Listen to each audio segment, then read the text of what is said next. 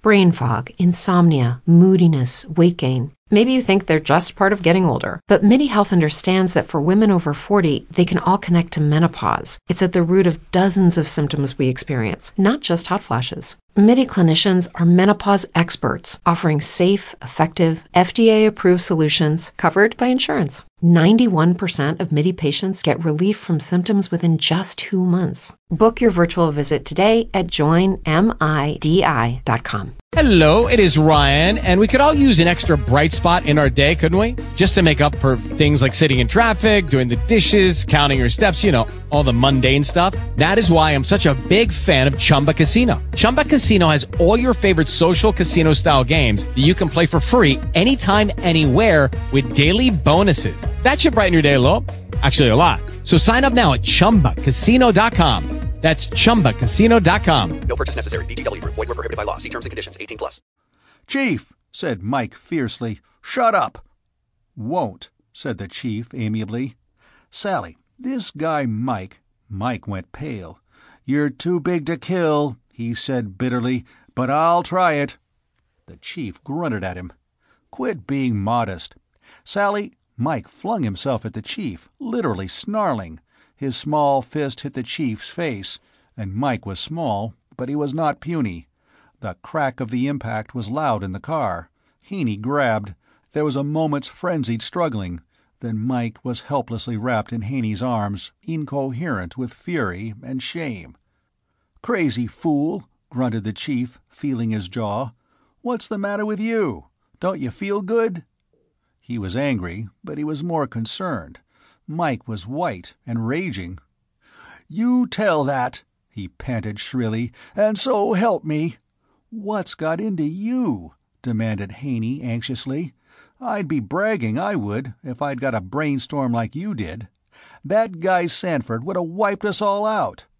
The chief said angrily, between unease and puzzlement. I never knew you to go off your nut like this before. What's got into you, anyway? Mike gulped suddenly. Haney still held firmly, but both Haney and the chief were looking at him with worried eyes. And Mike said desperately, "You were going to tell Sally—" The chief snorted. "Huh! You fool little runt! No, I was going to tell her about you opening up that airlock when Sanford locked us out. Sure, I kidded you about what you're talking about, sure. Am going to do it again. But that's amongst us. I don't tell that outside." Haney made an inarticulate exclamation. He understood, and he was relieved. But he looked disgusted. He released Mike abruptly, rumbling to himself. He stared out the window, and Mike stood upright, an absurd, small figure. His face worked a little. "Okay," said Mike, with a little difficulty.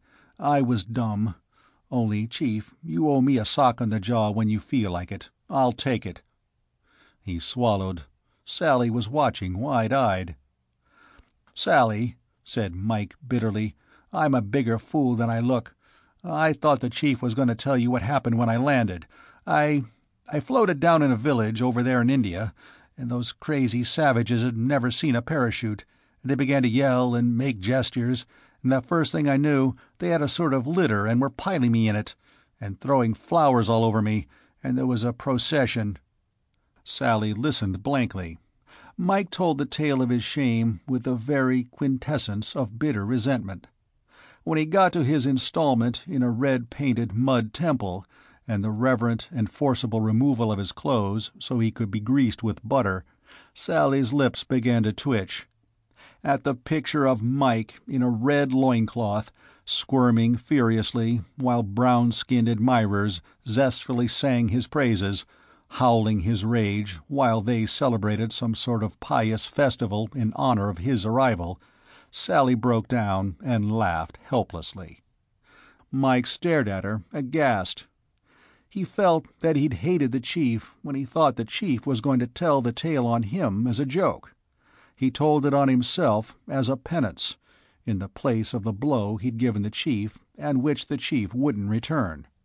To Mike it was still tragedy. It was still an outrage to his dignity. But Sally was laughing. She rocked back and forth next to Joe, helpless with mirth. "Oh, Mike!" she gasped. "It's beautiful! They must have been saying such lovely, respectful things, while you were calling them names and wanting to kill them.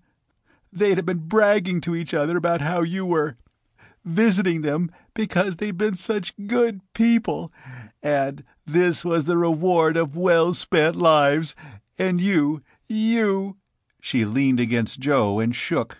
The car went on. The chief chuckled. Haney grinned. Joe watched Mike as this new aspect of his disgrace got into his consciousness. It hadn't occurred to him, until he lost his temper, that Haney and the chief would ride him mercilessly among themselves, but would not dream of letting anybody outside the gang do so. Presently Mike managed to grin a little. It was a twisty grin, and not altogether mirthful. "Yeah," he said wryly, "I see it. They were crazy, too. I should have had more sense than to get mad." Then his grin grew a trifle twistier. "I didn't tell you that the thing that made me maddest was when they wanted to put earrings on me. I grabbed a club then, and, uh, persuaded them I didn't like the idea." Sally chortled. The picture of the small, truculent Mike, in frenzied revolt, with a club, against the idea of being decked with jewelry. Mike turned to the two big men and shoved at them imperiously. "Move over," he growled.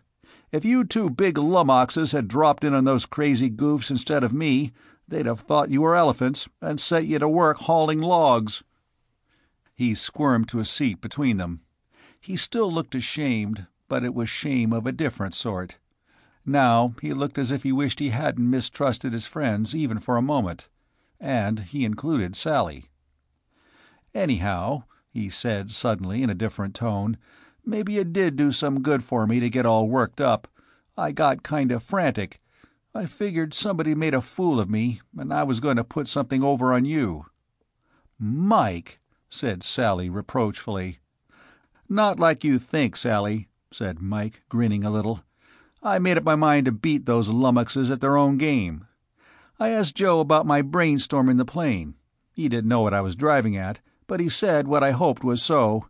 So I'm telling you, and," he added fiercely, "if it's any good, everybody gets credit for it, because all four of us, even two big apes who try kidding, are responsible for it." He glared at them. Joe asked, "What is it, Mike?" "I think," said Mike, "I think I've got a trick to make spaceships quicker than anybody ever dreamed of. Joe says you can make a weld with powder metallurgy, and I think we can use that trick to make one-piece ships, lighter and stronger and tighter, and fast enough to make your head swim, and you guys are in on it." The black car braked by the entrance to the security offices outside the shed. It looked completely deserted. There was only a skeleton force here since the platform had been launched three months before. There was almost nobody to be seen, but Mike pressed his lips pugnaciously together as they got out of the car and went inside. The four of them, with Sally, went along the empty corridors to the Major's office. He was waiting for them. He shook hands all around, but it was not possible for Major Holt to give an impression of cordiality. "I'm very glad to see all of you back," he said curtly. "It didn't look like you'd make it. Joe, you will be able to reach your father by long distance telephone as soon as you finish here. I ah thought it would not be indiscreet to tell him you had landed safely, though I did ask him to keep the fact to himself." "Thank you, sir," said Joe. "You answered most of the questions you needed to answer on the plane," added the major grimly. "And now you may want to ask some. You know there is no ship for you.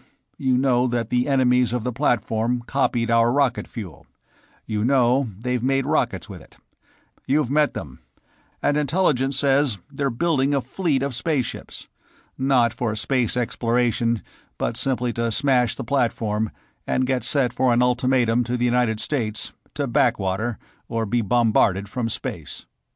Mike said crisply, "How long before they can do it?" Major Holt turned uncordial eyes upon him.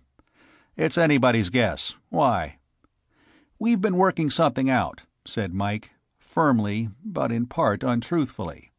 He stood sturdily before the Major's desk, which he barely topped. The four of us have been working it out. Joe says they've done powder metallurgy welds, back at his father's plant.